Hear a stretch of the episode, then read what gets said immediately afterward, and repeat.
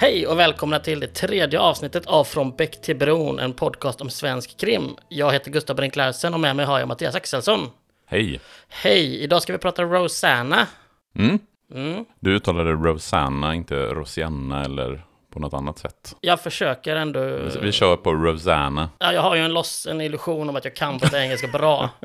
Eh, Den slås... Det slås i bitar ständigt. Ja, det var en gubbe på Nya Zeeland när jag var där som frågade om jag var irländare. Jag lever på det. Men Ja, du har ju lite irländskt utseende. exakt, vi skiter i det tycker jag. Vi låtsas som att det var hur jag pratar. Ja. Men Nej, Rosanna ska Ja. vi prata om. Precis, hon var ju amerikanska så då får vi ha det uttrycket. Mm.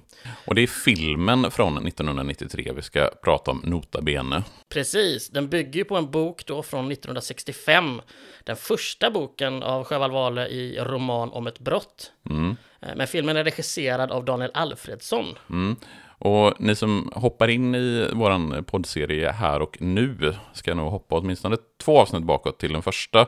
Där vi går igenom hela Martin Beck och sätter honom i ett sammanhang och pratar om Sjöwall Wahlöö och böckerna och sådär. För att, om ni nu inte har den här bakgrunden redan, för att, för att få den. För som du säger, Rosanna är en del i en, är det en dekalog, säger man så, om tio, när det är tio stycken. Oj, tio vet jag faktiskt Ja, jag, inte. tror det, jag tror det är en dekalog då. en deckarlåg. En deckar-dekalog Ja. om tio böcker, roman med Edward Rosanna, den första från 65 då.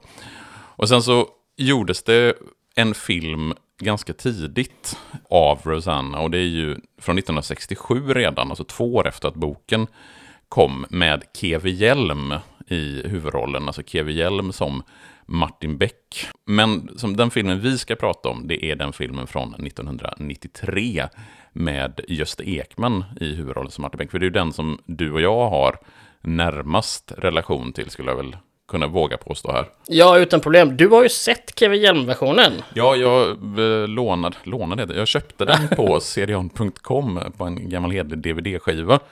Och kopplade in barnens Xbox i projektorn. Jag har- insåg att jag har ingen DVD-spelare så jag fick sno barnens Xbox och köra DVD-filmen den vägen.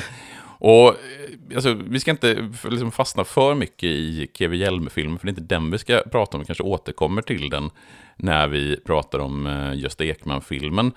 Men basically så har den samma grundstory. Alltså den handlar om samma sak. Det är ett kvinnolik som fiskas upp i Göta kanal vid Motala. Och det är ett antal poliser som letar efter mördaren. Och det är ett ganska enträget polisarbete som leder fram till att man hittar mördaren, griper honom i en ganska dramatisk insats. Sen finns det detaljer som skiljer boken från filmen från 67 från filmen 1993. Och jag sa det till Gustav innan vi satte på rec-knappen här att jag har ju då läst boken, sett filmen från 67 och också sett filmen från 93, så jag har ju tre parallella spår någonstans där i huvudet. Så om det är så att jag blandar ihop vad som händer i vilket spår så får jag vara förlåten Ja. för det. Verkligen. Jag hade inte läst någon av böckerna när vi spelade in eh, avsnittet om Bramlen som försvann och även det första avsnittet. Nu har jag vid ljudbok lyssnat på två tredjedelar av Rosanna, men semester kom lite grann i vägen så jag hann inte lyssna, konstigt nog, på Ja, hela det- boken.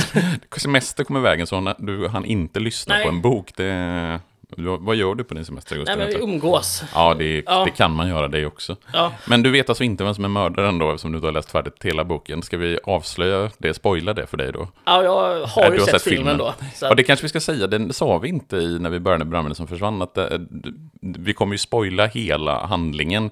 Så är det så att ni inte har sett filmen Rosanna redan och vill se den utan att veta vad som hände så ska ni absolut inte lyssna på den här podden först, utan då ska ni se filmen först och sen lyssna på det här avsnittet. Exakt, verkligen. Men boken då, som sagt, första delen i romanen om ett brott från 65, Sjöwall Wahlöös stora epos. Den är ju inte den snabbaste av böcker om man uttrycker sig på det sättet. Nej, det, och det är ju det som gör den här liksom, romanserien, roman om ett brott speciell, som gör att det här blir, alltså Sjöwall Wahlöös böcker blir någonting nytt. Att man beskriver det här, liksom, som jag sa, enträgna polisarbetet. Och det är ganska sent i boken som man ens får reda på, eller eh, som de ens kommer fram till vem den mördade kvinnan i kanalen är. Det tar ganska lång tid i boken innan man får reda på att det är Rosanna McGraw och innan man får reda på vem det är som är mördaren så tar det också en ganska lång tid och sen så, alltså det, det, är många blindspår som de följer och det är mycket sidospår och man pratar, skriver ganska mycket om miljöer och karaktärer och så vidare. Så att den, det, det, som sagt, det händer inte så himla mycket i boken förrän just på slutet då det hettar till när de ska gripa mördaren. Ja, jag som idag har kommit två tredjedelar av boken har ju alltså inte fått mördarens namn där. Jag har precis eh, insett att, eller en polis har insett att den mannen han ser på gatan i princip stämmer överens med signalementet de har från en bild. Mm. Men då, och de har kommit till någon dörr och där var jag tvungen att sluta för vi skulle spela in nu. Mm. Och, men, men där finns alltså inte namnet Folke Bengtsson, som i mördaren heter, nämnt mm. ännu. Och det är nog inte ah, men lite ovanligt. Ja, framförallt det där att, att karaktären som är mördaren inte är, liksom är introducerad. För att tar man klassiska deckare före, alltså pre Sjöwall Wahlöö, så är det ju någonstans så att eh, mördaren finns med. Den kanske inte avslöjas förrän på sista sidan, men karaktären är ändå introducerad tidigare i böckerna, oftast. Men om, om man ska ta lite liksom grundstoryn, vad, vad är det den handlar om, filmen, boken och filmen? Ja, men det är ju att en, en naken kvinnokropp påträffas i en sluss i Göta kanal. Och man vet inte, ingen i närområdet överhuvudtaget saknar henne, hon stämmer inte in på någon. Och det påbörjas ett långsamt träget arbete flera månader senare egentligen är det som, eller det är väl en vecka senare, men det, går, det är inte så att det efter en vecka är mordet löst, utan det går ju flera månader, upp mot ett halvår, innan spaningsarbetet på riktigt når någonting överhuvudtaget. Mm. Och Martin Beck får ju då, han anses ju vara den, eh, ja, en av de bästa poliserna i landet. I alla fall den bästa, en av de bästa förhörsledarna ja, i landet. Precis. Det är väl det som är hans uh, styrka. Ja, precis. Som, eller, det, det, det uttrycks väldigt tydligt i boken i alla fall. Jag vet inte om det framkommer så mycket i filmen egentligen. Att han, han får ju förhöra Folke Bengtsson och göra en del förhör. Men jag vet inte om det liksom poängteras så tydligt i filmen som i boken att han är den här oerhört skickliga förhörsledaren. Nej, vi, vi får ju se honom göra en del förhör där han man får inse att han får fram de svar han tycker han kan få fram.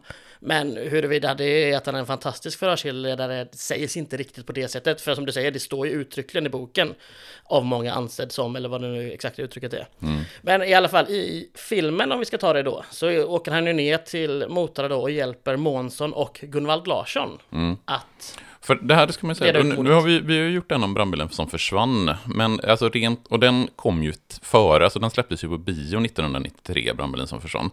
Och Rosanna är då den andra filmen kronologiskt i Ekman sexologin heter säger man väl absolut inte. Men det är de, ja. de sex filmerna ja. som Gösta Ekman ja, och den gick inte på bio den här filmen. Exakt så, men kronologiskt i förhållande till boken så är Rosanna den första. Och jag tror vi, du nämnde det när vi spelade in Bramlen som försvann, att där är ju Gunvald Larsson och Benny Skacke redan två etablerade karaktärer. Medans i den här filmen så är ju Gunvald Larsson en karaktär som jobbar i Motala med Månsson. Mm. Och um, de, han träffar ju Martin Beck för första gången i den här filmen som då ligger efter Brandbilen som försvann, där han redan är en etablerad karaktär och då Beck och Gunvald Larsson. Så det blir lite konstigt att se de filmerna i den här ordningen, så som de gick upp på bio och video 93-94. Så egentligen så kanske man bör se den här, för jag tror att även produktionsmässigt så var den här filmen att den producerades före Brandbilen som försvann, men man valde ändå Brandbilen som försvann att lägga den på bio för att den är mer actionfylld. Mm. Eh, nu är jag citattecken i luften så, att den är mer actionfylld. För, ja, Ja, och, då, och, då, och då börjar man med att släppa en film som man vill ha till bio för att det är, det är rimligare. Och sen släpper man en till eh, video eller DVD, vad det nu var på den tiden. Mm. Och sen fortsätter man då med ytterligare en DVD-film och sen en biofilm och hit och dit. Så tre gick upp på bio och tre gick bara direkt till tv slash video. Mm. Men, men om man tar, för både, båda filmerna, alltså både den från 93 och 67 och boken, börjar ju med att man då fiskar upp det här kvinnoliket ifrån Göta kanal. Mm -hmm. eh, och boken, det är ju lite roligt, för att boken, de, liksom, de fångar ju verkligen inte in läsarna och gör liksom en lätt öppning, för de första fyra, fem sidorna är ju en ganska oerhört, eller en oerhört intrikat dialog och liksom växelspel mellan olika myndigheter och muddringen av eh, om det är Motala ström, eh, eller ja. den, en del där av Göta kanal som de lägger ganska mycket tid på i boken att liksom, gå framåt. Det är bara så att man har, får ju ingen lätt inledning i, in i den här romansviten. Medan i filmerna så är det mer liksom direkt man fiskar upp ett lik, det här nakna kvinnoliket och pang så är filmen igång. Ja, då är Beck där, för Beck kommer in i tredje kapitlet i boken. Det är då vi får vår huvudperson och innan dess är det som säger, ja, men det, det är båttider och muddringars verk och hitan och ditan. Fruktansvärt ointressant för en vanlig läsare, men eller, eller ska jag säga så här, det kanske borde vara fruktansvärt ointressant, men det är det inte. Nej, men det är skrivet på ett sånt sätt som gör att ändå man, man fångas av det. Och det är ju det som någonstans också är Sjöwall Wahlöös styrka, den här oerhörda detaljrikedomen, den här oerhörda precisionen, att de gör så mycket researcharbete och att de är så oerhört pålästa i det de skriver. Vilket gör att ja, men de här kanalbåtarna, de finns ju på riktigt, eller har ju funnits på riktigt. Och de tiderna som de har gått, de stämmer ju. För det är Maj Sjövall och Per Wahlöö, de åkte ju de här kanalbåtarna. Och det var ju till och med så att Rosanna, som då är mordoffret, har en verklig förebild i en amerikansk turist som Maj och Per såg på båten. Jag tror att eh, Per spanade in henne och Maj sa henne ska vi mörda. Ja, precis. Eh, och så får hon bli offret i den här första eh, boken då, Rosanna. Ja, precis. Men, och som vi sa då i, i, i boken så är det en, en Alberg och en, jag tror inte, får veta på förnamnet, men en Larsson som vi, vi möter i Motala som är poliserna där. I filmen mm. får vi då Månsson och eh, Gunvald, Gunvald Larsson. Och det är inte samma Larsson som är i boken. Då, för Gunvald kommer ju inte in förrän i den tredje boken. Precis. Alltså i Mannen på balkongen är väl den tredje boken. Eh, det är då Gunvald Larsson introduceras som karaktär. Och Skacke mm. kom ju för, inte in förrän i Brandbilen som försvann. Så att både Skacke och Gunvald Larsson är ju två karaktärer som egentligen inte finns med i den första, men som är med i, i filmen Rosanna då. Ja, och det är ju helt förståeligt att man vill bygga en serie här, man vill ha sina då här, fyra huvudpoliser och så har man ju Rönnl vid sidan av, man har Hammar och Malm och sådär, men någonstans är det fyra poliser som verkligen gör arbetet. Det är Beck, det är Kolberg, det är Gunvald, inte Wallander, utan Skacke. Att då introducera dem redan från början är helt naturligt, mm. att man vill ha dem i alla sex filmerna. Mm. Och det är ju ingenting som på något sätt stör filmen. Att de kan, jag tycker ju till och med att alltså det lyfter ju filmen att Gunvar Larsson är med i. För det, han är ju en av mina favoritkaraktärer i och Rolf Lassgård gör ju ett utmärkt jobb att spela Gunvar Larsson. Och han, och han bidrar ju med ett, en, en, en energi i filmen. Man behöver ha den typen av karaktär i, alltså den här lite mer buffliga karaktären som Gunvar Larsson ändå är i, i de här filmerna. Man mm. behöver ha det för att liksom få ett driv. Ett, eh, för man kan inte riktigt gör, man kan inte göra på samma sätt i en bok som man gör i en film. Alltså en film behöver ha lite annan dynamik för att den ska vara sevärd. Man skulle inte kunna göra ett manus pang, alltså bara använda boken som ett manus. Nu är det en utmärkt manusförlaga, men man får ändra lite för att det ska kunna bli en, en sevärd film på optimala 93 minuter.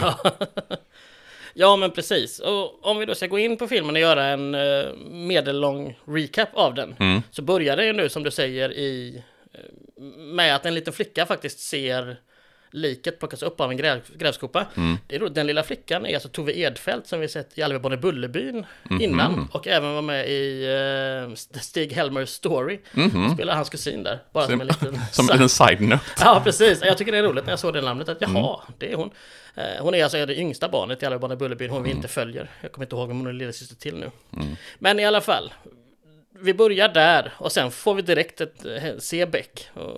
Då är det Beck hemma ja, i, i lägen, äh, lägenheten, huset måste det väl vara, som han bor i tillsammans med sin fru som går franska kvällskurser eh, och dotter Putte mm. som spelas av Tuva Magnusson Norling och även sonen som jag inte kommer ihåg vad han heter. Erik heter Erik, ja han heter Rolf i böckerna ah. tror jag.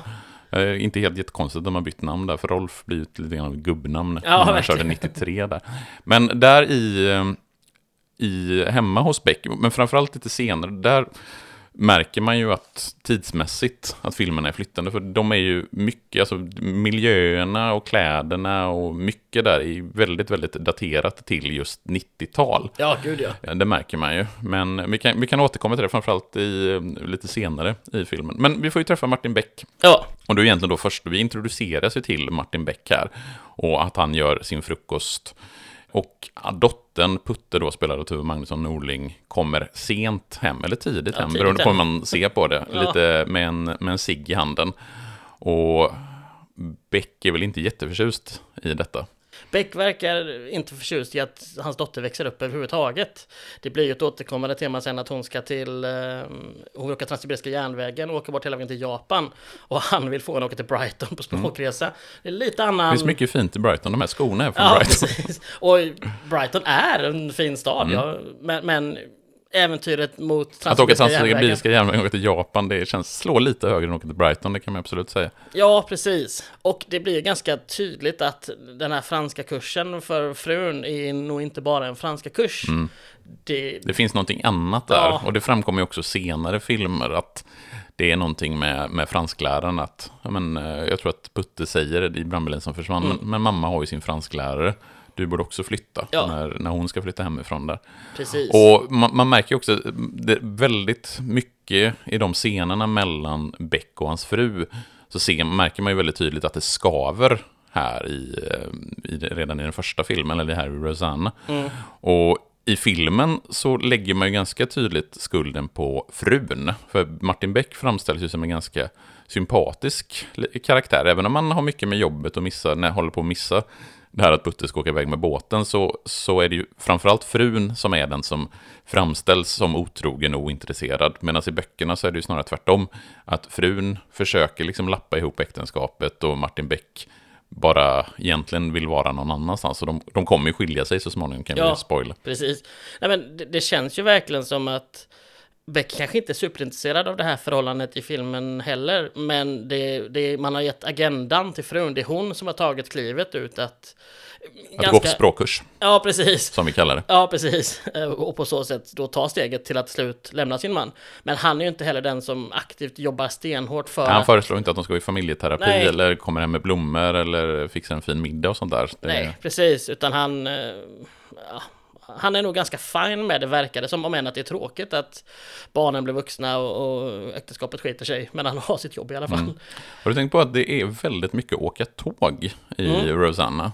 Alltså att Beck åker väldigt mycket tåg mellan olika platser. Han åker till Linköping, han åker till Motala, han ja. åker, där det är, han sitter, väldigt mycket sitter och skumpar på tåg. Ja, och Kolberg gör ju till och med poängen att man kan inte åka tåg på tvären i det här landet. När han, när han, vill åka och se Rosannas lik, Beck. Ja, just det, han, blir, han blir körd till Linköping från Motala. Ja, eh, precis. Man kan inte åka tåg, på, tåg. Tåg, tåg på tvären. Det. Men ja, nej, det, och även det är ju både boken mm. och är det också mycket, han tog eh, 0730-tåget och då har då såklart Sjöwall Wahlöö kollat upp att det fanns ett mm. 0730-tåg etc, eh, etc.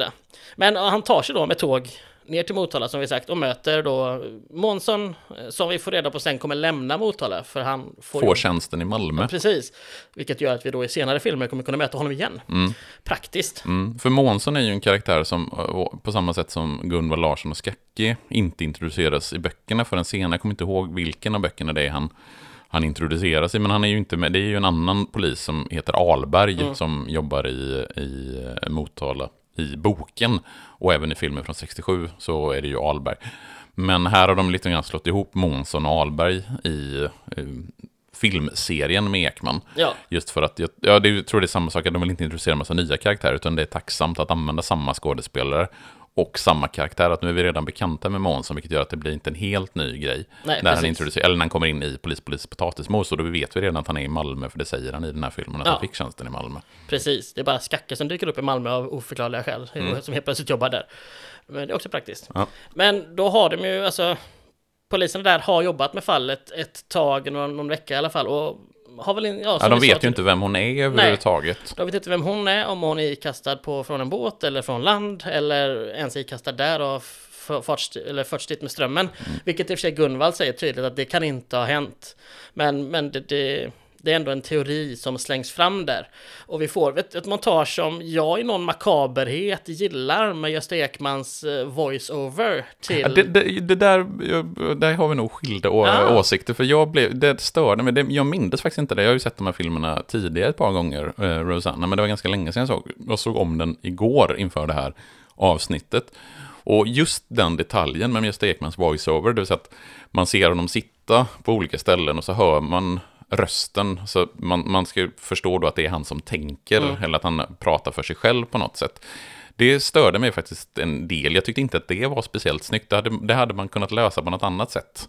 Just med, det, det, blir, det, det stör lite eh, realismen i filmen på något sätt, eh, tänker jag. Det tycker inte jag alls. Nej, du gillar det? Ja, jag, jag har inga problem med voiceovers generellt och jag tycker han... Ja, bara, får... det, om det hade varit Morgan Freeman som ja. hade gjort voiceovers så hade jag köpt det, men just, inte... Just Ekman är min Morgan Freeman.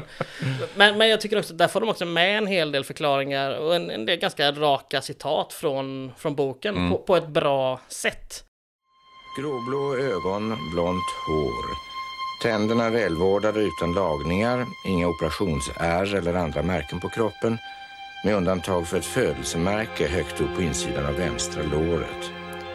Hon hade smala axlar och rätt smal midja och smala höfter något över medellängd. Långa ben med muskulösa vader, fötterna normala, storlek 37. Däremot så har de inte med citatet att Rosanna hade en stor fitta. Det blev Nej. hennes fall. Det... det är synd att de inte plockar upp den, eh, guld, den guldklimpen mm, från boken ändå. Det är väldigt skönt att den inte kom med alls, nej. det kan vara så att Gustav eventuellt klipper bort det här citatet. Det kommer det är Gustav, det är Gustav som klipper får, Det här får Mattias stå för i all oändlighet. Jag kan passa på, jag vet inte om jag nämnde det när vi gjorde den första, det första avsnittet om, eh, där vi gick igenom hela Martin Beck. Det finns ju en fantastisk poddserie som heter Podd om ett brott där tre sura kommunistgubbar eh, går igenom eh, vad två sura kommunister från 60-talet skrev. Så de har alltså gjort eh, en, en, ett poddavsnitt om respektive bok. De pratar inte så mycket, de nämner filmerna från 93, men pratar inte om dem specifikt, utan det är en, ett avsnitt om varje bok.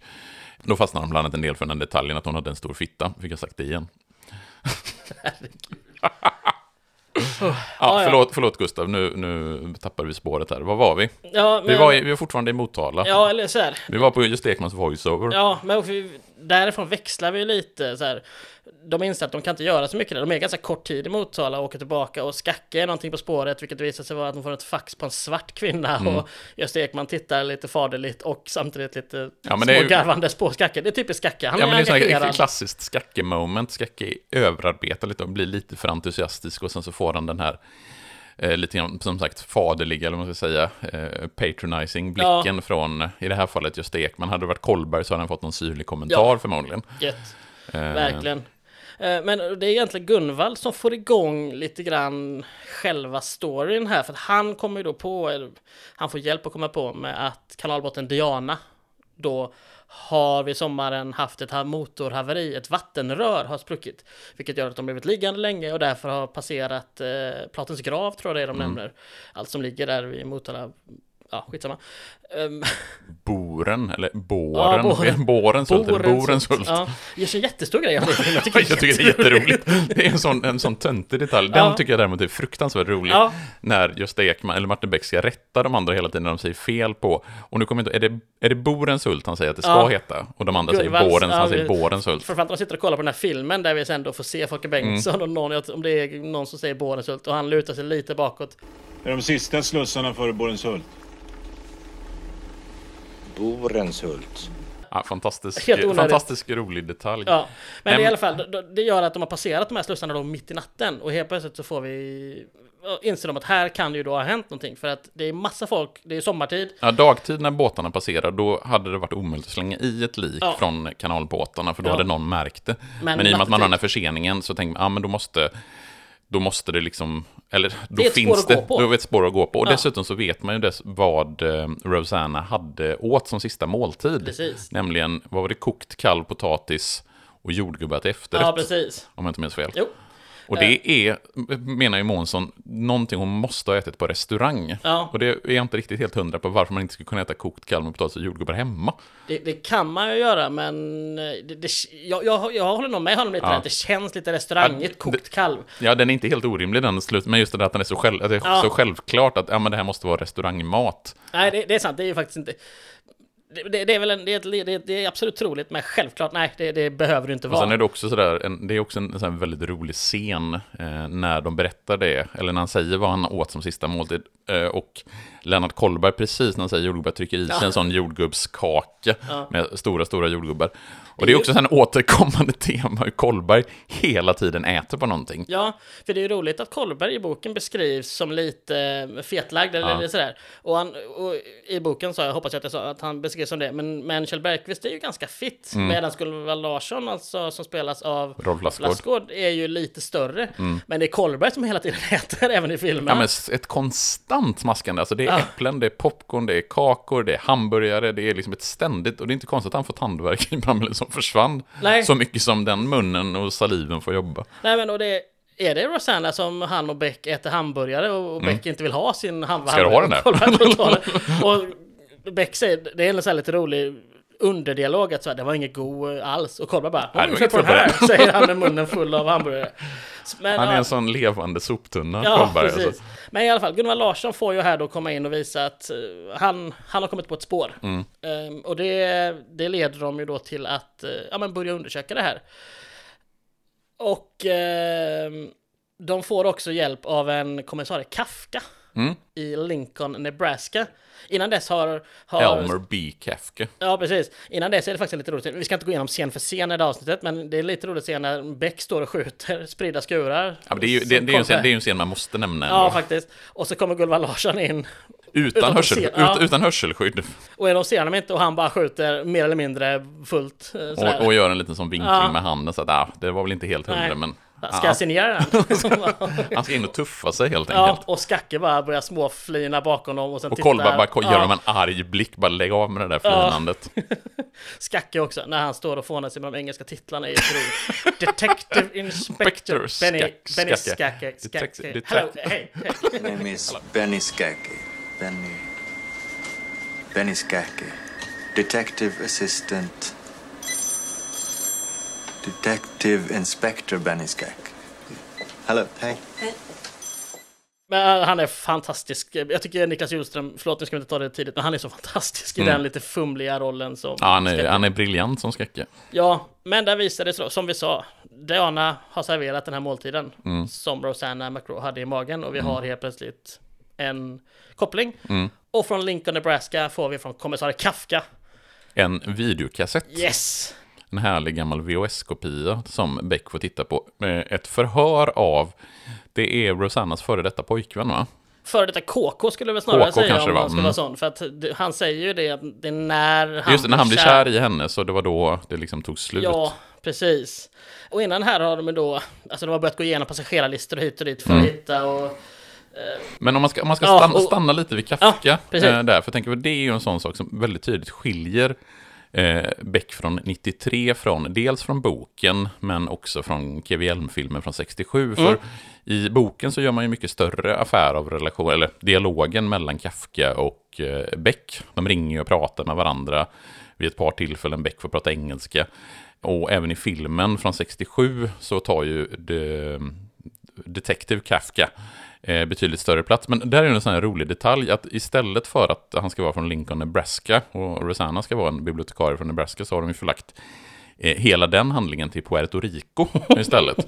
Vilket är en väldigt rolig detalj. Eh, och de gör en stor grej av det i, i, i trailern till filmen. Du får kolla, den ligger på YouTube. Det får jag. Ja. Jag, jag kommer inte exakt ihåg det, men, men, men det står någonting med härliga scener från Puerto Rico. Så det, och det är lite- 60-tal. Ja, men det är så väldigt så här, se- och det, det är precis här som charterflyget har börjat. Det var någon som första charterflygningen till Mallorca i början på 60-talet. Och att de lägger handlingen till Puerto Rico, det är så tydligt att de vill ha de här snygga eh, vita stränderna, palmerna, kvinnobröst i motljus eh, och, och, och liknande. Och sen så i filmen från 67 så antyder de ju också i mycket större utsträckning att Rosanna liksom är sexuellt utlevande, att hon är en sexuell person. Och det gör man ju även i boken. Även, jag vet inte om hon beskrivs som nymfoman eh, i boken, eller om det är senare, en andra karaktärer som i senare böcker beskrivs som nymfomaner. Jag minns inte att ordet nyfoman används, Nej, men att sexuellt den- frigjord i alla Ja, fall. det är väldigt tydligt så att det finns liksom att, att eh, Roseanne har en, hon är sexuellt frigjord eh, och hon ligger gärna liksom runt om hon kan och vill, eller sådär. Och även i filmen från 67 så finns det väldigt mycket, det finns även lesbiska antydningar i filmen från 67. Hon ligger naken, tätt omslingrad med en eh, väninna. Aha. Det är inte uttryckligt så att det finns att det är en lesbisk relation, men det antyds. eh, Det är inte en ganska- sexscen vi får se, utan Nej, det vi får se en dem ligga nakna. Ja, precis. okej. Och det finns liksom att, nästan som ett triangeldrama där mellan de, Rosanna, väninnan och den här KK'n. Ah, okej. Så att, och, och där, både i boken och filmen från 67 så är ju det en betydligt större grej, tycker jag. Eh, att Rosanna skulle vara sexuellt. Det antyds ju i eh, eh Beck, eller i Ekman-filmen från 93, i det här förhöret som Kafka gör. Ja, det, det antyds ju, men det blir liksom inte... Han säger inte rätt ut där att åh, hon ligger runt med massa och att när jag var borta tre veckor så sa hon att hon har legat med två andra killar som ändå beskrivs väldigt tydligt i boken. Så, så att mer subtilt och eh, lite, lite fint i kanten om man vill vara på den. Inte rätt ut. För det, och det kommer vi lite grann kanske sen i slutet när vi kommer fram till motiv och sådär. Alltså vad må Folke Bengtsson ha för motiv och vad Folke Bengtsson är för typ. Men där, där finns det ju lite, där tar ju eh, Ekman-filmen ett lite annat spår tycker jag. Men, men vi, vi återkommer till det. För nu har de förhöret med Kafka, eller förhöret som Kafka gör med den här KK'n, sitter, har Beck kollat på. Och de har ett namn, de vet vem Rosanna var. Rosanna McGraw. Bibliotekarie från Lincoln, Nebraska. Precis. Eh, och här också eh, har... Vi sa lite snabbt det att de har gått igenom passagerarlistor. Här har Rönn också kommit på ett litet sidospår som vi kan ta lite snabbt. Med Karl-Åke Eriksson, eller Karl-Åke Karl Eriksson Eriksson Stolt. Som ju då har jobbat som maskinist på, på båten. Eh, och, och någonstans är den som berättar för oss vad som har hänt. Att det var ett vattenrörelsespråk, att de jobbar som satan alla tre maskinister. Och här, här, jag tycker, här finns en liksom intressant detalj att se när man tittar på hur Rönn, för Rönn kom ju med det här namnet och att han har hittat det här till Beck. Eh, om du jämför det med hur Skacke eh, kommer springande med den här bilden på den, den svarta kvinnan. Ja. Hur Rönn liksom, han är, han är en solid norrlänning, han vet vad han gör. Han har liksom tagit fram alla namn, han är liksom på, på den säkra sidan och dunkar fast den här post-it-lappen på Becks bröst. Medans, så man skil, alltså väldigt tydligt hur Skacke och Rönn är väldigt två helt olika typer av poliser. Hur här- Rönn är en rutinerad polis och Skacke är en grön polis. Ja, det är precis det, är det som är skillnaden. Ja. Och just de här två scenerna när de ska lägga fram eh, olika spår för Beck. Hur Ja. en upphetsad Skacke gör fel medan en lugn och sansad Rönn gör rätt. ja. Det tycker jag är en liksom rolig parallell att titta på de två. Precis. Men man tar in Karl-Åke Eriksson Stolt till förhör och det... Men, man följer honom ett kort tag, fast det ser vi knappt, utan man skrev, han skrevs av ganska tydligt, eller ganska tidigt. Som att, nej men det är inte, skulle, Gösta Ekman säger ju det, att men, sk- skulle Rosanna ha varit med en sån, vilket Kollberg visserligen ifrågasätter, men det är någonstans Becks... Eh, Becks väg vi går. För den här Karl-Åke Eriksson Stolt är då dömd till ett års fängelse för att ha legat med en 12-åring 12-åring. flicka. Eh, supit ner henne och så här. Och, och Rönn kallar ju honom ganska, han är en vidrig person.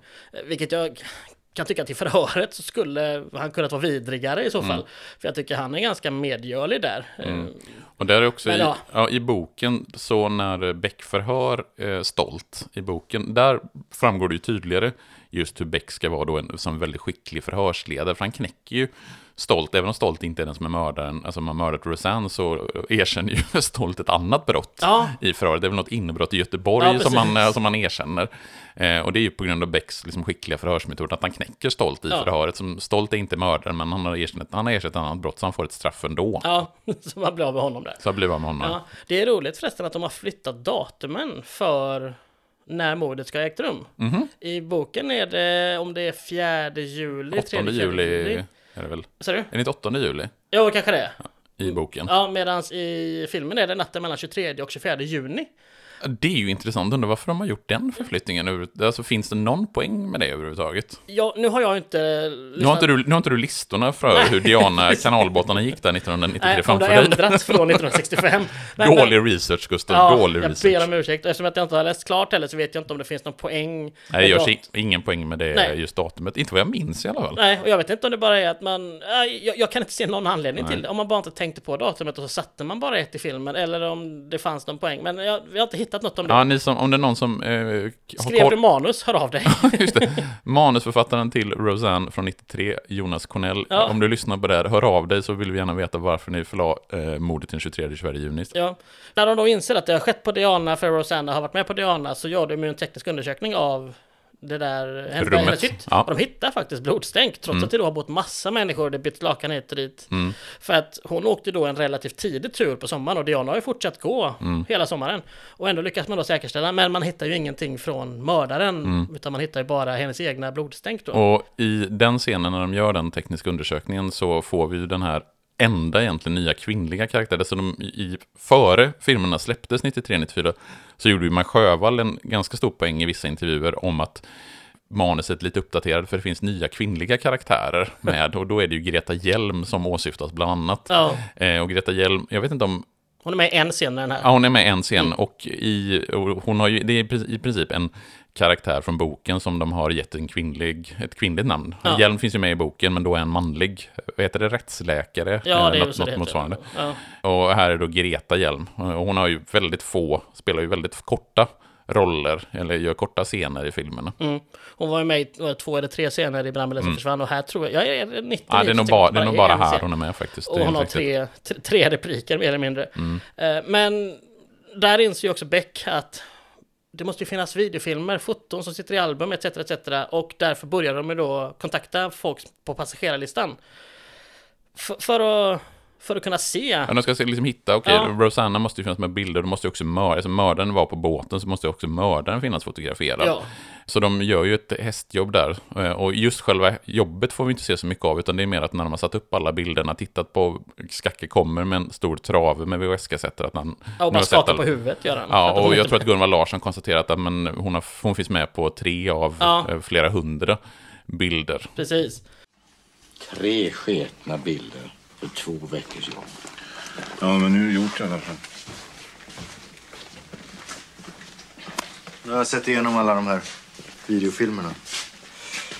Nå, Nix. Men sen är de väl också hemma hos ett överstepar. Exakt. Ja, det, det är där de får de första bilderna på Rosanna. Eh, jag tror inte att de får det på Folke Bengtsson där. Nej. Det är ju eh, kvinnan där som inte säger något. Det är ju, återigen tillbaka till Stig-Helmer. Det är Stig-Helmers mamma. Det Bara finns många kopplingar mellan. Beck, Beck och Stig, eh, Ja. Stig-Helmer-universum. Precis. Uh, oh. Mindblown. Ja, helt plötsligt bara wow. Det är Stig-Helmers mamma och pappa. Pappa, pappa var major. Ja, Eller, ja, ja, det. ja. Nej, för- Majoren var ju den de pratade om, ja, just det. Ja, Ja. Nej, så det, det är ju ett, ett, en ö, gammal överste. Och där är det också roligt, för där märker man ju skillnaden mellan eh, böckerna och filmen. För i boken Rosanna så finns det ju tydligt den här politiska som, eh, som är ju Sjöwall Wahlöös signum någonstans. Att översten mer eller mindre är ju en fascist. Han har ju liksom väldigt tydligt fascistiska drag Ja, just i boken. Ja. Här är han Eh, väldigt sympatisk och Ja, väldigt, ja, sympatiskt, lite sådär... Tjötig. Ja, lite, ja, men precis, lite gammaltjötig och lite, lite sådär gubbig är han ju. Men Ja. det finns ju inga politiska tolkningar man kan göra av att han... Och f- boken är från 65 och en gammal överste har vi ju då tillbaks till 40, 30-40-talet. Jajamän. Givetvis finns det nazistsympatier där och Precis. Franco-sympatier. Ja. Och att han liksom drömmer tillbaks till korståg mot bolsjevismen Mm. och, och liknande. De, de kopplingarna finns ju inte, Nej. eller antydningarna finns ju inte alls i filmen överhuvudtaget. Det mest kontroversiella han säger är ju att han nämner eh, Rosanna Macrons kol- dekolletage. Dekolletage. Ja, eh, och Lite insinuant ja, så. för att bara titta på honom, eller på honom, här, aha, mm, sådär.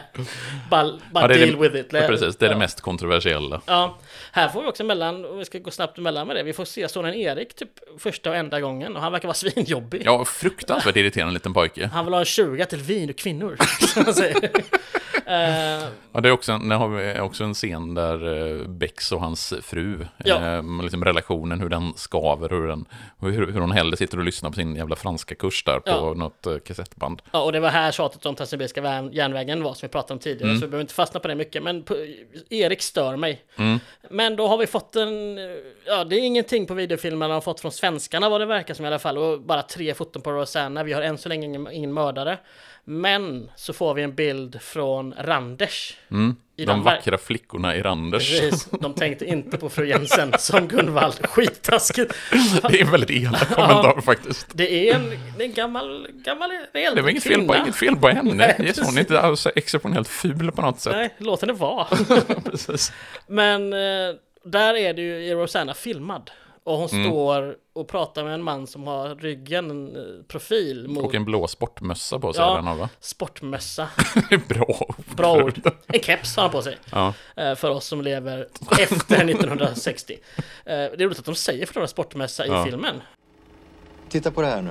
Här är hon och hon verkar prata med den här killen i sportmössan. Här. Man bara, sa man? Ja, det kan, jag vet inte. Nu, Nej, man kan ja. inte ha sagt sportmössa. Nej. Ja, det, det, för det är väl, det, det så pratar de väl i boken, att Ja. han har en sportmössa. Men det är också en av eh, Karin Larsson som kommer in på snart, hennes vänner säger keps i, i boken också. Så att de växlar lite redan där. Mm, återigen, manusförfattaren Jonas Cornell, om du lyssnar, varför skrev det sportmössa? Ja, fantastiskt roligt i alla fall. Mm. Eh, Men då, där gör de också kopplingen mellan en cykel och... Ja, en, en orange sportcykel Ja. som inte dyker, dyker upp före, den dyker upp i Söderköping. Precis. Och det sätt. gör ju också då mannen på... i Mannen med blåa sportmössa. Ja, som spoiler alert, det är mördaren. Det är Folke Bengtsson. Och Skacke här får lite cred för att Ja. han äntligen plockat fram en stillbild redan innan. Stjärna, han i, bo- stjärna i boken. Ja, det är som att han bara... Och man, man ser hur han myser, Ja. hur han myser. Det ansiktsuttrycket som Niklas Hjulström gör där, Ja. det är så fantastiskt. Ja, att han bara- äntligen får liksom lite pluspoäng, att han änt- lite grann gör ett bra jobb. Ja, nej, fantastisk. Och det är också en liten sån där parallell, tänker jag, till en av de första scenerna i när de är i Motala. Och Beck ber Kolberg att ta fram ett signalement av Rosanna enbart för honom. Eh, och då har Kolberg redan gjort det. Mm. Ja. Att han liksom lämnar, ja, du menar det här, Ja, så precis. liksom lämnar han det till dem. Det som man, lite som Skacke får göra där, att eh, Beck ber om någonting som Skacke redan har eh, utfört. Ja men det är lite det. Chefen kommer vilja ha vissa saker. Läs av det redan Mm. innan vad han vill ha så får du, så gör du ett jätte, jättebra jobb. Mm. Och det, ja, Ska- Skacke lär sig. Eh, och här kommer vi nästan till en del av historien som jag tycker kunde varit nästan, jag vet inte, det är någonting som för mig som skaver här med Karin Larsson. Som Mm. För, för hur gör de den kopplingen här nu? Vad, eh, för Karin Larsson är... Hon har varit servitris Mm. på kanalbåtarna i många, många år, bland annat då Diana. Och de hittar ju henne via en annan servitris som jag nu har hjärnsläpp för hur de hittar henne i filmen. Eh, Nej, det är ju, jag för mig att det är Gunvald är ju på båten och pratar med kaptenen och frågar om, eh, det, om han känner igen det. den här personen. Ja. Och, nej, men jag har ju 2000 passagerare varje år, så mest uppe på däck frågar någon i, i servisen. så är det ja. Och då har, hittar de här som jobbar någonstans uppe, uppe vid Katarina-hissen. Har jag för mig att det är. Ja, det är Eh, någon av hissarna där i Stockholm Ja. i alla fall. Jag tror att det är Katarina. Så Beck åker dit, förhör den här kvinnan. Och får där namnet Karin Larsson. För Precis. att Karin Larsson har ju då haft en relation med mannen i sportmössan. Ja, den här första servitrisen får se en bild. Hon säger att hon tycker hon känner igen honom. Och... Han heter något vanligt. Ja, precis. Jonsson, Andersson eller vad det nu är. Ja, Folke Bengtsson. Det var väl vanligt då kanske. Bengtsson är inte helt Nej, ovanligt Bengtsson är inte ovanligt. Folke är ju... Mer ovanligt. Mer ovanligt. Men ändå. Och den här Karin som då Beck åker hem till. Det verkar som att hon inte bor i Växjö som hon gör i, i boken. Det görs i alla fall ingen grej av att de sätter sig på tåget till Växjö Nej. den här gången. Vi slipper den tågresan. Och hon är ju då väldigt, vill inte prata. Och det har uppenbarligen hänt någonting. Mm. Och jag vet inte, kanske är det bra att, man inte, att de inte går in djupare i detalj på exakt vad som hänt. För i, alltså, vi får ju ändå veta att hon har haft skador på underlivet. Mm, det får vi inte veta via, hos för, via Karin Larsson utan på något rättsmedicinskt labb Ja, någonstans. på Eller sjuk, nej, sjuk, sjukhuset är bara det. rätt Inte på, ja, just det, så är det. Och får på Så är något det. sätt ut hennes journalkopior. eh, Mm. Vilket jag inte vet om polisen har rätt till på det sättet. Men det kanske de har. Eh, Men, men i alla fall, och att eh, det, beskrivs som att ja, men det kanske är en butelj. Mm. Och i boken beskrivs det som att ja, men sådana här skador kan man få om man typ aborterar Mm. sig själv. Så det verkar vara något grovt. Och i boken har hon också haft fingerskador. Har brutit två fingrar och sådär. Det, det, det Mm. Men vad, men- vad är det som skaver i filmen menar du? I just det här med Karin Larsson-biten? jag vet inte om det är liksom, jag, jag tycker att hon, hon får liksom inte riktigt äga sin story på något sätt. Och samtidigt ska hon kanske inte det för att hon är bara en bifigur i den här. Men hon har ju uppenbarligen då blivit våldtagen av Folke Bengtsson. Och, och det känns som att Beck går ändå, alltså han går inte superhårt åt men han går ganska hårt åt henne och jag vet inte, det är någonting för mig som skaver och kanske måste han göra det. Så att det är liksom, det kanske bara jag som inte har grundförståelse för hur polisarbetet i det här läget måste gå till för att de måste ha tag på den här mannen som de tror har mördat en person. Jo, alltså, så de vet ju att Karin Larsson vet namnet Ja. på den här personen de eftersöker och Karin Larsson vägrar ju initialt att ge namnet Ja. eh, till Beck. Så att man kan ju någonstans där förstå Becks frustration.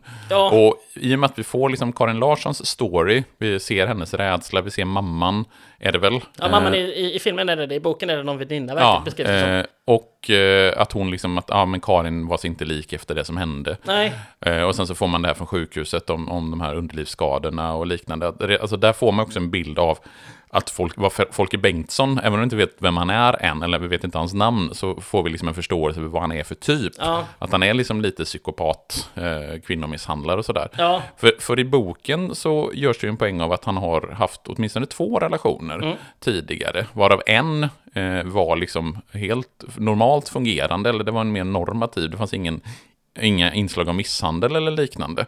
Medan i den andra relationen, nu minns jag inte om hon heter Karin Larsson i boken också, hon heter Karin i alla fall. Ja, eh, att där finns det ju liksom de här väldigt tydliga eh, misshandelsbitarna eh, Ja. i det hela. Jag vet inte, det, det görs inte för mig supertydligt att det varit en relation kanske i, i filmen på samma sätt. Utan det känns som att det varit något flyktigare och så hon, alltså, som att det nästan har varit lite mer som Rosanna, att de träffats en kväll och sådär.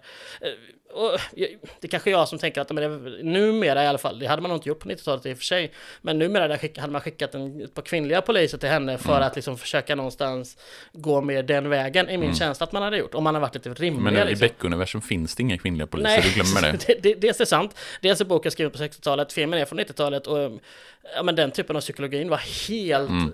den var inte, en- den var alltså, så här, helt orimligt outvecklad så sent Mm. som på 90-talet.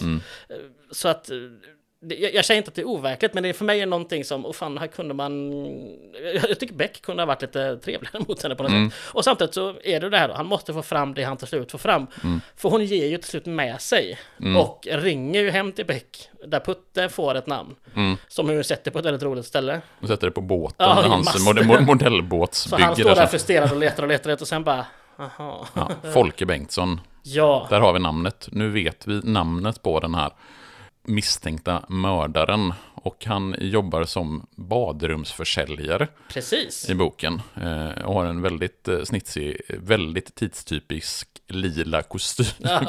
den är oerhört liksom, tagen från 90-talet, den kostymen som Folke Bengtsson har. Det kan jag tänka mig, ja. Men, ja, han, de börjar ju då bevaka honom. Mm. Och jag, jag, jag älskar citatet från Gunvald där, att han är frisk, stark och tråkig. För att han är liksom, 10 dagar av 14 har han suttit hemma och kollat på TV, han har gått på fotboll någon kväll, han har gjort, ja men så här, han verkar vara en, och träffar inga vänner verkar det som.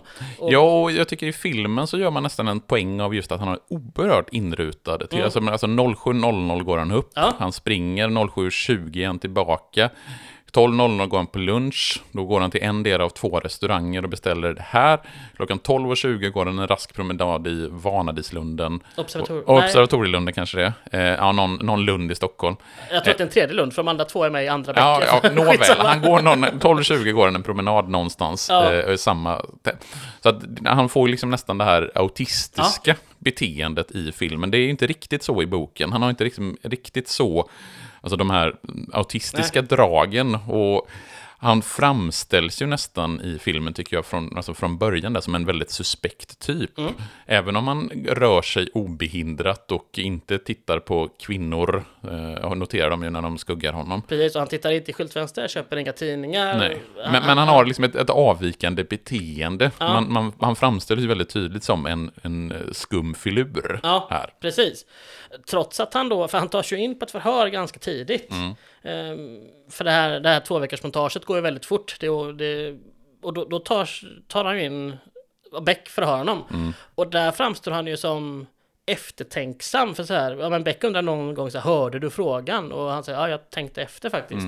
Men även där, är, Mm. Jo, men det givet, märks att det är någonting som ja, men givet att man vet att det är han som är mördaren. Nu vet man ju inte det till 100%, Nej. men det, är- det, är- de misstänker ju honom. Och hans beteende i förhöret med Beck där är ju väldigt, väldigt kallt Mm. och beräknande. Då att han liksom kan hålla masken så. När det, de, man vet ju att vad de är ute efter. De Mm. vet ju att eh, de misstänker att han är Rosannas mördare. Ja. Jag tycker, men det, det kan vi komma till sen lite, men jag tycker att i sista scenerna där, där, vi väl, där han väl sen spricker hemma Mm. hos Åsa så är det ett tag som att han knappt nästan själv minns Mm. att han har mördat och så här. Men vi kan ta det när vi kommer dit, eh, teaser.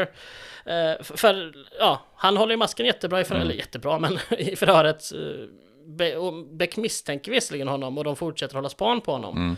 Men det är, ingenting kommer ju fram. Nej. Men han bryter sina rutiner direkt dagen efter genom att han det första han gör är då att köpa en Dagens Nyheter när han går ut och springer. Mm. Och det har han aldrig gjort förut. Nej. Och då, och då kommer ju Gunvald in eh, Ja. och gör det som Gunvald är bäst på, nämligen eh, ligger lite i som, eh, lagens utkanter, eh, gråzonerna där. Ja, han är, det är ju, till och med är det ju inte ens en gråzon. Han begår ju ett brott faktiskt. Hemfridsbrott, Ja. som eh, Beck eh, kallar det. Ja, men han hittar ju då någonting som inte heller det är ett bevis, men det är en... En tydlig indikation Ja. på att eh, Folke Bengtsson är lite halvpervers sadist. Ja, för under kyl och frys ligger ju då en box, en chokladfärgad, eller vad jag, en guldfärgad, Guldfärgad. chokladbox. Precis med eh, nakna kvinnobilder som är penetrerade med något vasst föremål. Precis. Och det känner jag ju att några vanliga människor inte har hemma. Eh, Nej, det- eh, nakenbilder får man absolut ha. Men just Absolut. det där när man, att man penetrerar dem med ett vasst föremål, då är det någonting. Och dessutom, framförallt är ju det att han gömmer dem. Att då är det ju något, någonting misstänksamt. Mm. Precis. Att han skäms lite för det och att det är någonting som inte riktigt är okej. Exakt. Så där har de ju också ytterligare en tydlig indikation på att det inte är, no- det är någonting som inte stämmer med Folke Bengtsson. Och ytterligare som indicier på att det faktiskt är han som har begått det här mordet. Som de liksom försöker lösa. Verkligen. Men de har, de har inte tillräckligt med bevis, så någonting annat måste man göra för Mm. att få dit Folke Bengtsson. Ja. Och här introducerar vi Åsa. Mm. Den Den enda kvinnliga karaktären som har någon, liksom, någon bärande roll i den Ja. här filmen. Precis. Vi har faktiskt, jag ska säga att vi såg henne när Gunvald går in och, och skjuter. Mm. Eh, Hon, hon går förbi där och säger hej då till eh, Beck och Skolberg. Ja, och, och, Skolberg. vad, Skolberg. och vad gör Kolberg då när han går förbi? Ja, han... Tittar henne på rampen. Jajamän, precis. Eftersom Kolberg ändå är en sensualist. Ja. Va? Vad vi gör? Vi knullar? ja, och man inser då... Det är faktiskt på en innebandyträning där det går åt helvete för Gunvald. man Det är också en sån väldigt tydlig 90-talsreferens det där innebandy på jobbet. Ja, och polisinnebandy. Det, det känns som att Hipp Hipp skulle kunna hämta sin innebandyscen från Kolberg där när eh, det, polis, eller han brandkårssnubben i Hipp Ja, Hipp ja går bananas. Alltså. Kom igen nu för fan! Kom igen nu för fan! Ja, och då bestämmer han sig för att gilla en fälla. Mm. Och det, nu, går här, nu går vi någonstans in i slutfasen av filmen. Den är lite längre än vad du säger att Ja, i, bo- i, bokens- bok, i bok, alltså relativt sett så är slutfasen i boken betydligt kortare. Ja. Eh, Alltså den spelar mindre roll i helheten, för i, i filmen så tar den ju, alltså den är väl, det är väl nästan en tredjedel åtminstone av filmen som är den här liksom slutfasen när de gillar fällan och de använder ju den här kvinnliga polisen, heter hon Åsa Larsson eller är det deckarförfattaren jag tänker på nu? Åsa Nilsson känns det som hon kan heta också. Åsa Torell eh, heter polisen som de använder som lockbete. Eh, för att hon är då snygg. Och du sa innan att du, när du var, såg den som ung så tyckte du att hon var väldigt snygg. Ja, men jag minns att jag tycker Eftersom vi nu är två män som ska ha den manliga blicken Mm. på Beck här nu, vad håller hennes snygghet? Ja, men det tycker jag ändå. Mm. Hon ser väl bra ut. Sen är hon som alla väldigt 90-talsklädd. En väldigt 90-tals... Alltså hon är väl den som, det var det jag ville återkomma Ja. till, hon är ju den som mest någonstans stilmässigt representerar 90-talet. Ja, men de jeansen hon har liksom. Ja, Ja, och visst, det är väldigt- lite modernt nu igen. Ja. Inte riktigt på samma sätt. Nej. Men, Nej, men dels hur hon klär sig Ja. och framförallt hur hennes lägenhet Ja. är. Det, alltså, lägenheten den är ju en orgie i 90-talsdesign verkligen. Det är så mycket i den lägenheten. Från möblemang till eh, klockan till eh, gardiner till allt möjligt som är så väldigt, väldigt tydligt 90-tal i hade, den filmen. ja, hade filmen varit gjort nu hade det varit ett suveränt period piece för 90-talet. Mm, ja, absolut, den absolut. Klockrent.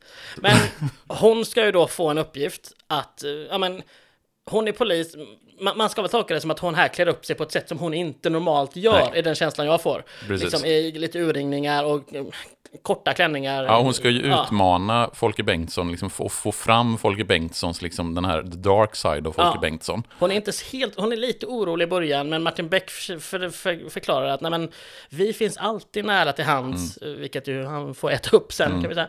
Eh, och hon går med på det. Och hon går till Folke Bengtssons jobb och säger att hon ska slänga ut ett badkar för att köpa en duschhytt. Mm. Vilket han säger duschkabin, för att han är helt anal på att det är Precis, helt då har vi ytterligare en sån här, det här autistiska beteendet Ja. från honom, att han Eh, och i boken så, det är också en liten detalj, men Folke Bengtsson är ju inte, jobbar ju inte med duschkabiner. I boken han jobbar ju på en speditionsfirma, så att Ah. hon beställer en flytt av ett fan är det en byrå eller en bokhylla eller något liknande? Ah, okej. Så det är det som Folke Bengtsson ska göra i boken och från filmen från 67.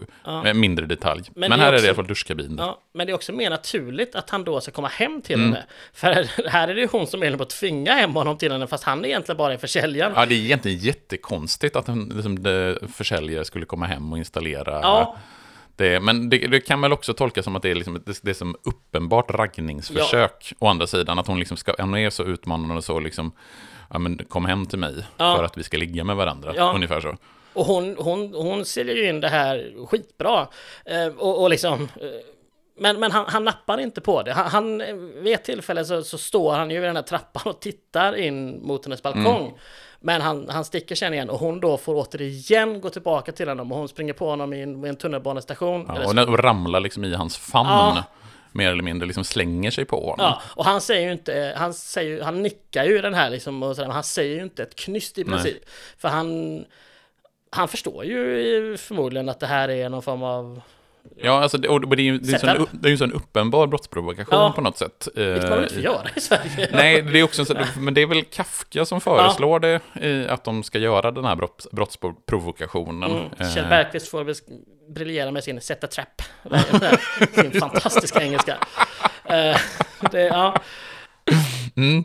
Men, men Folke Bengtsson sväljer ju inte det här betet och de fortsätter ju ha span på honom. Skacke, de, jag tror att han vallar runt Skacke över en mil, eller vad det nu är Gunvald Larsson säger.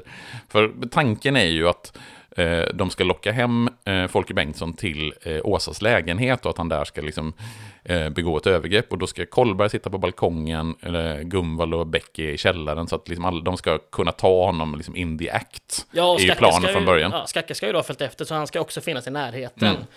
Men, men, men det är också, det tycker jag är lite lustigt, för den brottsprovokationen säger ju ingenting om man har gjort någonting mot Rosanna egentligen. Nej, och det säger ju nu, går vi händelsen lite före, Ja. men det säger ju även Åsa i slutet. Nej, vi, vi, vi kan komma dit Ja. när vi kommer dit. Yes. Eh, för att de, de val, eller, Folke Bengtsson vallar runt Skacke i över en mil, men sen så går, eh, går han och sätter sig på, en, eh, på någon pub, dricker lite öl, och eh, Skacke bevakar, och i ett ögonblick av obetänksamhet så hjälper Skacke, eh, ska hjälpa en rullstolsburen herre ja, nerför, nerför någon ramp Ja, men ur sin färdtjänst tror ur sin färdtjänst, Ja. eh, men han behöver inte hjälp. Och när han kommer tillbaka så har han liksom tappat Folke Bengtsson Precis. och, Och då- får paniken. Ja, och det här är ju då inte första dagen de förföljer honom, de har gjort det. Ja, de har väl just i flera, eh, flera veckor Ja. måste ju den här förföljelsen, eller den här spaningen Ja. har pågått. Precis. Men Skacke springer in på den här puben och liksom får med hjälp av ja, med kyparen, eller? Ja, serv- servitören, Mm. Ja. får hjälp att, ja men han gick ut liksom. Och så ser han en man då som har lite samma hårstil, det regnar så att det är lite så här, Mm. och en lång rock, precis som Folke Bengtsson har. Så Skacke förföljer honom till biografen då, Mm. som du säger. Och så säger han att men nu, nu tröttnade Folke Bengtsson på det här, så att nu, nu tar vi, nu Mm. Han kommer det ta en paus. och jag med. Ja. Ja. och då gör ju Kollberg och Gumball och Beck, det tar ju också, de avbryter ju bevakningen av Åsas lägenhet och givetvis ska de åka och käka, för Kollberg är väl hungrig, gissar jag. Ja, och här flippar ju lite grann, eller flippar är kraftig överdrift, men, men här får ju Åsa lite nog. Hon, Ja. hon säger att det, det här är en hämmad stackare, har hon sagt vid något tillfälle, och, att, Och hon är ju inte alls övertygad om att det är han som Nej. är mördaren. och hon vill lägga av. Men Beck säger att du har inte det valet nu, du hade det valet Mm. Jag är din innan. chef, jag Ja, bestämmer vad vi ska precis. göra. Verkligen sådär. Och det här är också en sak som jag tycker är bra, som skiljer filmen på ett bra sätt från boken, att Åsa, alltså den kvinnliga polisen, får en lite mer, liksom, en aktiv roll. Att hon är inte bara den här passiva mottagaren, den här liksom det passiva offret, utan hon liksom försöker, även om man inte tar liksom stor plats, så har hon liksom en egen vilja, ett eget driv i filmen som inte framkommer, vare sig tycker jag i boken eller i filmen från 67. Mm. Jag har inte mött henne i, i boken än, för att hon kommer in så pass sent. Mm.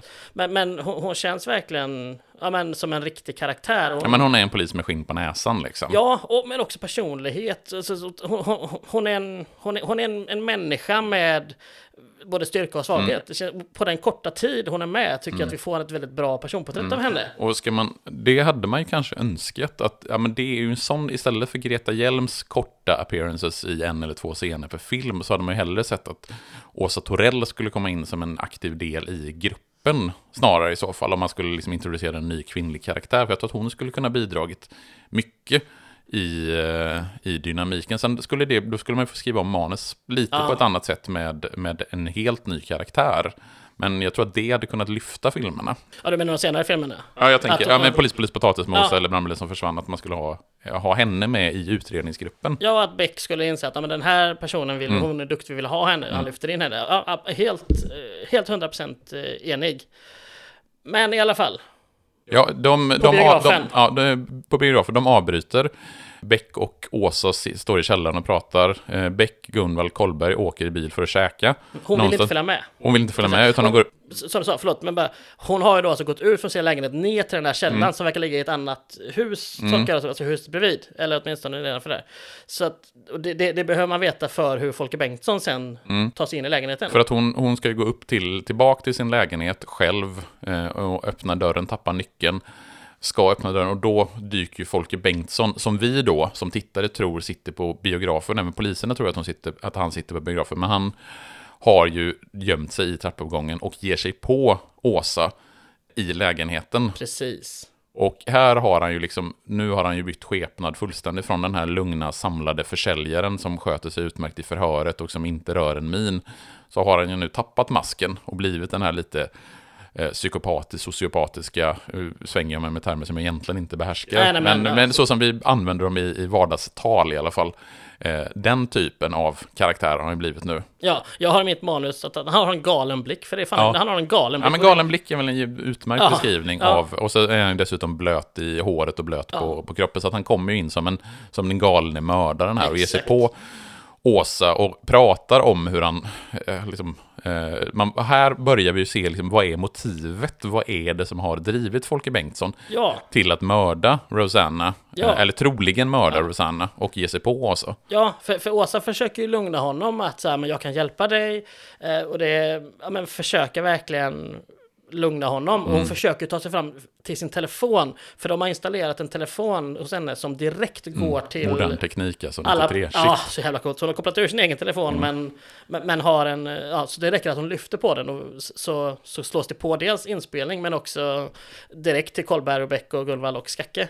Eh, men han, omedveten om att telefonen ligger där, utan han hindrar ju henne lite grann för att gå ur lägenheten för hon försöker att finta hit och dit och först försöker hon gå ut på balkongen men så fint, det, det är liksom lite, det är väldigt snygg tycker jag katt och råtta-lek där. Där han inte, dir- han går inte på henne direkt Nej, men också, fysiskt. här så märker man ju att, att, att hon är en, liksom en, en karaktär som har skinn på näsan, som kan liksom försvara sig själv, även om Folke Bengtsson övermannar henne, övermannar henne till slut. Så är hon ju inte bara det passiva offret, lite som hon blir i filmen och framförallt i, I filmen boken. från, i, i boken Ja. och fr, eh, även i filmen från 67. Ja. Så är hon mer av ett passivt offer. Här Ja. har hon liksom ändå mer av ett agerande. Hon, hon knäar ju Folke. Bengtsson och får ner honom på golvet, men lyckas inte komma helt därifrån. Nej. Men hon Men- lyckas åtminstone lyfta telefonen, vilket gör att det blir en direktkoppling. Dels till Skackes öronsnäcka, Precis. där på bion, varpå han utropar ”Helvete!” och rusar fram till den här personen som han tror är Folke Bengtsson. Och upptäcker att det inte alls är Folke Bengtsson. Eh, och även Skack, eller och även Gunvald och Kollberg och Beck i bilen får ju samma eh, signal och hör vad som händer i lägenheten. Ja, så de vänder ju och kör tillbaka ganska fort. Mm. Och vi kan ta deras, de lyckas ju krocka. Eh, Och vilka två poliser är det som står där? Kristiansson och Kvant har stoppat någon lastbilschaufför. Förmodligen har de gjort något fel Ja. stopp här. Det får vi inte, och vi får inte reda på att det här är Kristiansson och Kvant. Nej. Eh, för att om vi ska tänka oss att det här egentligen skulle vara den första filmen.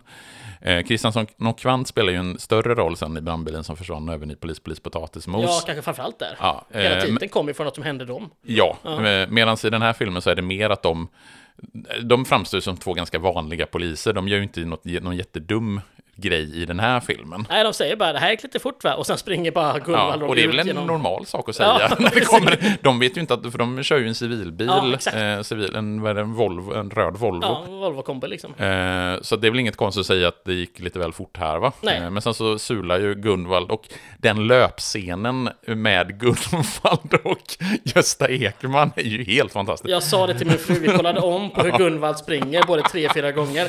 Och även hur han springer är det Stockholm Marathon. Stockholm Marathon är, ju- är ju ännu bättre när vi ska komma till den. Alltså, han har ju ett speciellt löpsteg av flaskor. Ja, men alltså. han är ju en... eh, han är inte så stor som jag minns honom, men han är Nej. ändå en kraftig människa.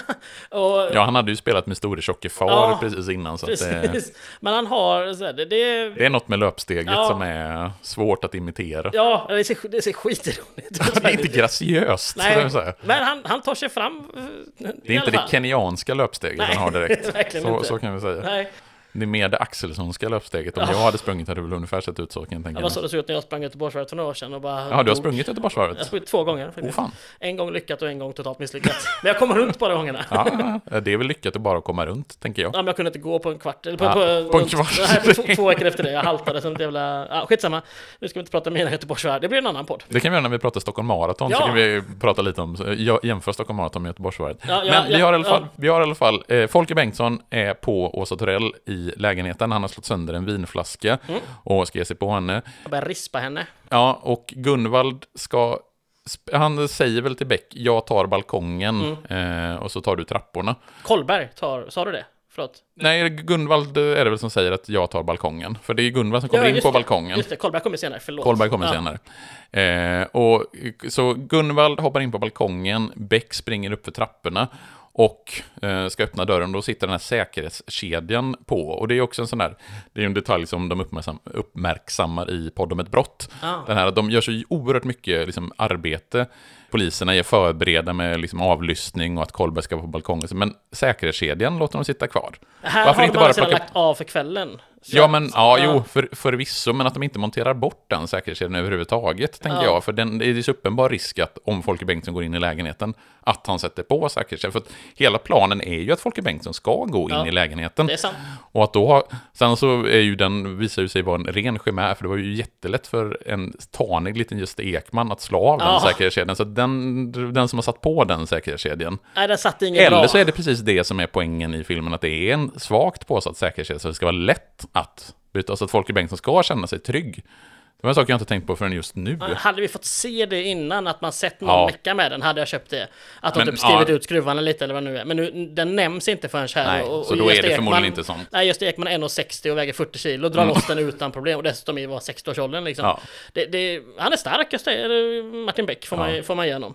Ja. Eh, Men, Nej, de, men så att Beck kommer in från ena hållet från trappan, Gunvald kommer in från det andra hållet, dragna pistoler. Mm. Eh, Men Folke Bengtsson gör ett utbrytningsförsök och knuffar undan Beck. Jag tror att Gunvald avlossar ett skott, om jag inte minns fel. Ja, det låter väl så i alla fall.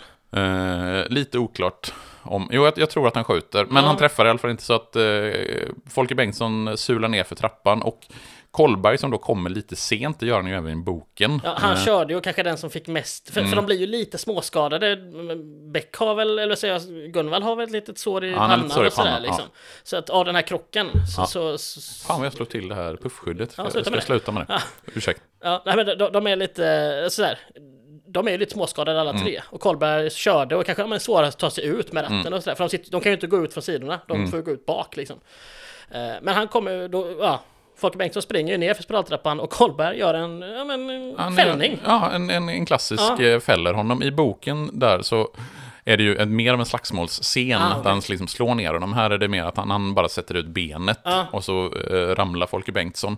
Det han, och han skadar sig inte så allvarligt förrän Gunvald Larsson kommer efter och helt i onödan Ja. bryter armen på honom. Precis som han gör i första, alltså brandbilen som försvann. Ja. Han bryter, bryter, bryter armen på den här tysken i slutet. Bara för att liksom. Bara för att han kan göra det. Det är liksom hans grej att gå lite över gränsen. Ja, men, men det är ju roligt där att det är en större scen med slagsmål i boken och har Mm. man gjort det till bara en fällning i filmen. Det brukar vara tvärtom. Att det i böcker står det att ja, men något litet och så har man, ah, ja, vi gör det till mer av en actionscen. Mm. Här är det precis tvärtom. Nej men det, det blir ju lite som att, och han ramlar ner på, och där får vi, han ger, ger ju ett väldigt ynkligt ljud Ja. när han ligger, om du noterade det, så att han lå- låter lite som en nästan ledsen hund, att allting har rasat Ja. för honom.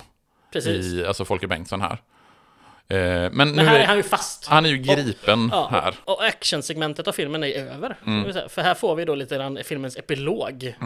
När Åsa och Beck pratar om, eh, ja men och hon har väl först då insett att men det var ju det här som var tvunget att hända, eller hur? Mm. Och hon är ganska arg, alltså åtminstone passivt aggressiv. Hon inser att hon kan Ja, hon är väl stå ganska själv. öppet aggressivt Ja. känns det som. Men hon kan jag. stå och skälla på sin chef Nej. och, det, så här, och börja skrika fula ord. Men, men hon är ganska, hon, hon Det är är uppenbart så att arg. hon är irriterad Ja, på, verkligen. på Beck. Och Beck säger ju att han, han vet inte om det var liksom det här som var planerat Nej. och vad som skulle hända. Men hon har ju en, en stor poäng Ja. i det här. I att eh, om, inte hon, om inte Folke Bengtsson hade angripit henne och liksom eh, misshandlat henne och liksom försökt, ja men det är väl ett dråpsförsök, kan man tänka mig att det skulle komma, om, om det skulle bli en rättegång och ett, eh, en dom så skulle det väl vara ett, möjligtvis ett dråpsförsök. Ja, för han ligger ändå och stryper henne. Ja. Eh, det sa vi inte, men dels skär han henne med den här vinflaskan som Ja. han har smashat sönder och dels så stryper han henne. Och Mm. ändå ganska rejält. Eh, Och i, i 60, filmen från 67 med Kevin Hjelm, där är- går ju misshandeln betydligt längre. Okej. Och nu minns jag inte det, för nu är det det här med tre parallella spel. Jag minns inte riktigt vad som händer i boken, om misshandeln är lika grov som i filmen från 67, eller om den är mer lättsam, om man nu kan använda det uttrycket, Ja, från Åsa, 93. Åsa åker ju inte till sjukhus Nej. i 93-filmen här, utan hon ringer vad vi väl ska tro är någon form av pojkvän. Att, Ja, eller något motsvarande Ja. i alla fall. Att säga, jag vill att du kommer över nu. Ja. Eh, Och det är mer att hon är psykiskt Ja. illa tilltufsad av det här övergreppet. Ja, för Medan medan i filmen från 67, där är det liksom tydligt att hon åker in med ambulans och det är väl sådär på håret om man ska överleva eller inte. Men hon gör det i alla fall. Hon överlever. Ja. Men, men ja, för Beck här säger att han inte vill lämna henne. Han förstår att hon är irriterad. Mm. Alltså, nu pratar jag 93-filmen igen. Men han vill ändå inte... Han, ja, han, han har ju ett ansvar som Mm. chef i det här läget. Men hon säger att "Nej, men du kan gå nu. Och så ringer hon. Det sista vi ser av henne är att hon ringer den här... Som vi tror är en man. Det kan lika gärna vara en vän visserligen. Men eh, jag tolkar det som att det ska vara någon form av eh, kille. Mm. För att vi har tidigare i filmen fått ett samtal där hon lite grann vänder sig bort. eh, Nu är du så där otroligt heteronormativ, hur vet du att det är en kille Nej, jag och vet, inte en förlåt. flickvän? Ja, ja, det är 90-talet Mm. och en bok Den från 65. queera analysen av den här, är, det skulle inte hålla filmen högt, om inte boken Nej, heller. och jag är inte bäst i världen på att göra det. Jag, jag låter folk som är bättre på, på queer-analyser ta dem. Nåväl, Och- och så- skitsamma. Jag, jag, ja. Vi kan absolut anta att det är en pojkvän Ja. som eh, hon ringer till. Ja, och sen slutar då filmen med att vi ser Martin Beck gå ut på gatan, titta tillbaka och sen börjar han väl gå, eller om den fryser på honom där, det minns jag inte. Nej, jag har för mig att han går Ja. längs med och eftertexterna börjar rulla till Stefan Nilssons fantastiska Ja, musik. den är, ja, vi har inte pratat tillräckligt om den, men det får vi göra. Nej, vi får återkomma till den. Ja. Eh, men om vi ska då liksom landa i vad är det egentligen, alltså skul, är det verkligen Folke Bengtsson som är Rosannas mördare? Vet vi det? Om vi bara tar filmen nu från 93. Han, alltså så här, i duell, duellen, men när han och Åsa har, innan det blir fysiskt ordentligt mellan dem, Mm. så försöker hon ju prata och han, han, han säger så här, ni är likadana allihop och att hon, eh, hon var också påträngande, jag minns Mm. vilket ord han använder. Men så han erkänner ju på något sätt att han har träffat henne, Mm. men han säger också sen, men när hon säger och så dödade du henne, då är det som att han blir, det är som att hans hjärna Koppla bort på Ja, något sätt. Han nej, kommer inte det- ihåg det. Nej. det gjorde jag inte. Nej. vad pratade de om? Men senare sen så är det som att han erkänner det i alla fall. Mm. Det är som att då kopplar den hjärn, delen av hjärnan in igen. Eh, Jätte, ja, och hjärnforskning här, det är Mm. ju fantastiskt.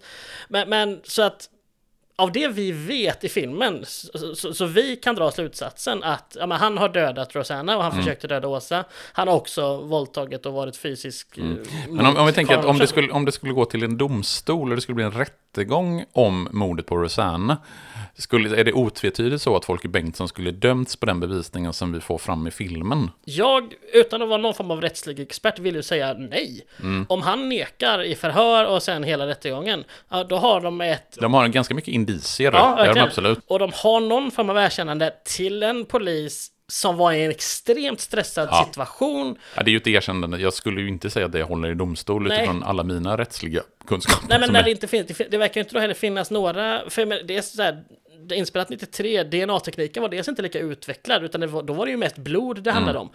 Och jag vet inte om man ska tolka några av de här blodstänken som att de kom från honom, men det, det sägs väl mer eller mindre att Rosanna knappt hann göra motstånd, för hon, hon har ju liksom klätt av sig själv, beskrivs Mm. det som. Så hon kanske blir lite, ja men, hon blir ju övermannad av, bemannad av honom. Det är inte någon stor fight som har ihjäl Rosanna McGraw. Mm. Nej, men de, de, de säger ju ingenting om att det finns någon teknisk bevisning Nej. som binder honom vid brottet. Precis. Och det är ju det som Åsa Torell också är inne på i den här slutscenen med Martin Beck, att om inte han hade angripit mig så hade ni inte haft någonting på honom Nej. egentligen. Så att det är ju liksom den här, det här övergreppet mot Åsa Torell som förmodligen skulle vara den springande punkten i en, eh, i en rättegång. Ja, för det skulle jag kunna fällas för. Mm. Och samtidigt har vi då brottsprovokation som man får göra i till exempel USA. Det är därför det är en sån populär grej i filmer. Mm. Men i Sverige får ju inte poliser på samma sätt provocera fram brott. Jag vet inte hur det var på 90-talet visserligen. liksom, Sånt kan ju ha förändrats. Mm. Men jag är rätt säker på att det var ganska samma som det är nu. Att polisen får liksom inte sätta upp fällor på det sättet. Nej, men sen kan vi också å andra sidan, om vi liksom spinner vidare på liksom vad som skulle kunna hända efter det, att filmen tar slut, så skulle ju den här eh, Sveriges bästa förhörsledare Mart, eh, Martin Beck förmodligen kunna knäcka Folke Bengtsson i ett Absolut. Med all den kunskap som de har nu efter övergreppet på Åsa Torell. Absolut. Så förmodligen så skulle ju Folke Bengtsson erkänna i ett förhör med Martin Beck, vilket han också gör i boken, för där finns ju liksom en avslutande, ett, ett som ett förhörs, eh, som lite grann av en epilog, där Folke Bengtsson, Folke Bengtsson också mer pratar utifrån sina motiv, vem, alltså varför han har gjort det här. Är de motiven liknande det Ja, han det, är, säger? det, det, det är ju samma princip Ja. det här att, han, eh, att de här kvinnorna är utmanande och att de provocerar och att de, liksom det här, de är sexualiserar. Och sen finns det ju också en underton, och det här är ju återkommande i egentligen alla Sjöwall Wahlöös böcker, det här med liksom den manliga blicken på den kvinnliga sexualiteten. Att även om de är väldigt tydligt politiskt socialistiska så finns ju en liksom väldigt tydlig moralkonservatism Ja. i Sjöwall Wahlöö-böckerna. Där eh, den kvinnliga sexualiteten ofta beskrivs som någonting lite läskigt, lite obehagligt. Eh, man ska inte ligga runt eh, och det finns liksom en, en antydan, eh, även om den långt ifrån är uttryckligen och bara antyds i liksom förbifart, att liksom Rosanna lite grann får skylla sig själv i att hon har en, alltså ett provocerande sätt. Aj, aj, aj. Och, och även att det finns liksom am- amerikansk skräpkultur. Och Folke Bengtsson i boken framställs ju mer av liksom, som, av en sport, som en sportkille. Ja, han har Eh, metspön med sig, så där vet jag på... Ja, Eh, och att han liksom tittar... Eh, han, han beskrivs som väldigt ointresserad av politik, vilket ju då förmodligen i Sjöwall Wahlöös värld 1965 är någonting väldigt suspekt och lite småborgerligt. eh, och även att han konsumerar mycket amerikansk skräp. Eh, Han gör det? Kultur. Ja, Folke Bengtsson Ah, gör det, det. okej.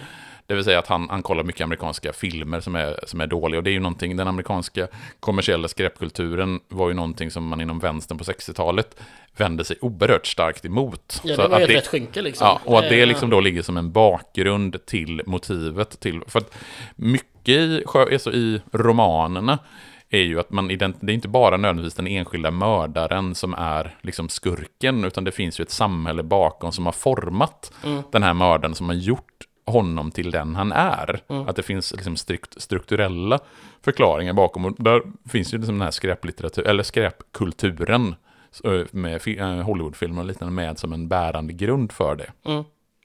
Okej, så att i boken så, så, så blir det en fällande dom utan att det kanske nödvändigtvis Nej, ja, det, med i- nej, precis, man följer inte med på Nej, rättegången, men det blir precis. tydligare så att det liksom, vi vet att det är Folke Bengtsson Ja. som är mördaren. Ja. Och det är, väl, det, är väl egentligen ganska tydligt, när jag tänker på det, det är väl ganska tydligt i filmen. Ja. Vi, vi svävar ju inte i någon ovisshet om att det skulle finnas en alternativ mördare. Nej, vi gör sätt. inte det. Men, men jag tänkte, det, det, anledningen till att jag tog upp det här var att jag, jag funderar på det. Skulle han, det, det, det som filmen presenterar för poliserna och det Mm. som poliserna skulle kunna ta med sig till en, alltså det skulle vara åklagaren då som tar med sig till en rättegång. Skulle det hålla Mm. för en fällande dom för mordet på Rosanna McGraw? Ja, givet det vi har i filmen så känns det inte som att det nödvändigtvis, det är, alltså just det är väldigt mycket indicier Ja. och ett, liksom, ett, ett väldigt tveksamt erkännande i den här väldigt pressade situationen när han misshandlar och är på väg att dräpa eh, Åsa Torell. Ja, men ja, för oss som tittare så blir det ju tydligt att Ja, folk är, mordet är avklarat. Ja, precis. Det är allt, allt, allt är fine, förutom att Rosanna McGraw är död. Ja, Så, om vi ska då bedöma den här filmen eh, någonstans kvalitetsmässigt. Om vi, om vi ställer den i relation till, till Beck-sviten, eller till Gösta Ekman-sviten av de sex filmerna. Som, du har ju sett samtliga eh, i nutid. Jag har sett dem, Bramble som försvann och Rosanna i nutid. De andra har sett för ganska länge sedan. vilken tycker du är bäst av den här och brandbilen som försvann? Den här är ju betydligt bättre än Bramble som försvann, Ja. tycker jag. Ja. Eh, sen så minns jag det som att jag eh, nästan höjde Bramble som försvann till skyarna när vi gjorde det avsnittet. Ja, jag gav den väldigt högt betyg, Ja, framförallt. ja så kanske det var. Eh, Eh, sett till genren. Mm. Men, men jag tycker ju att, att Rosanna är bättre. För att de, liksom, de tar det som är bra från böckerna. Att det blir en väldigt, väldigt typisk svensk polisfilm.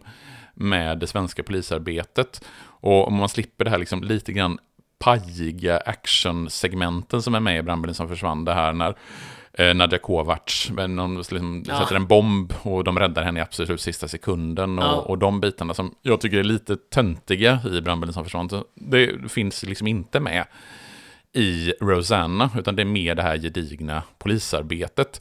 Och det känns ju som att eh, dels att det är Daniel Alfredsson som har regisserat, att det är liksom en helsvensk produktion, även om manuset är väl, eh, sam, det är väl de här tyskarna som har Ja, gjort manus, ja, manusbearbetning liksom. på något sätt. Sen är det väl Jonas Cornell som har skrivit manuset till filmen.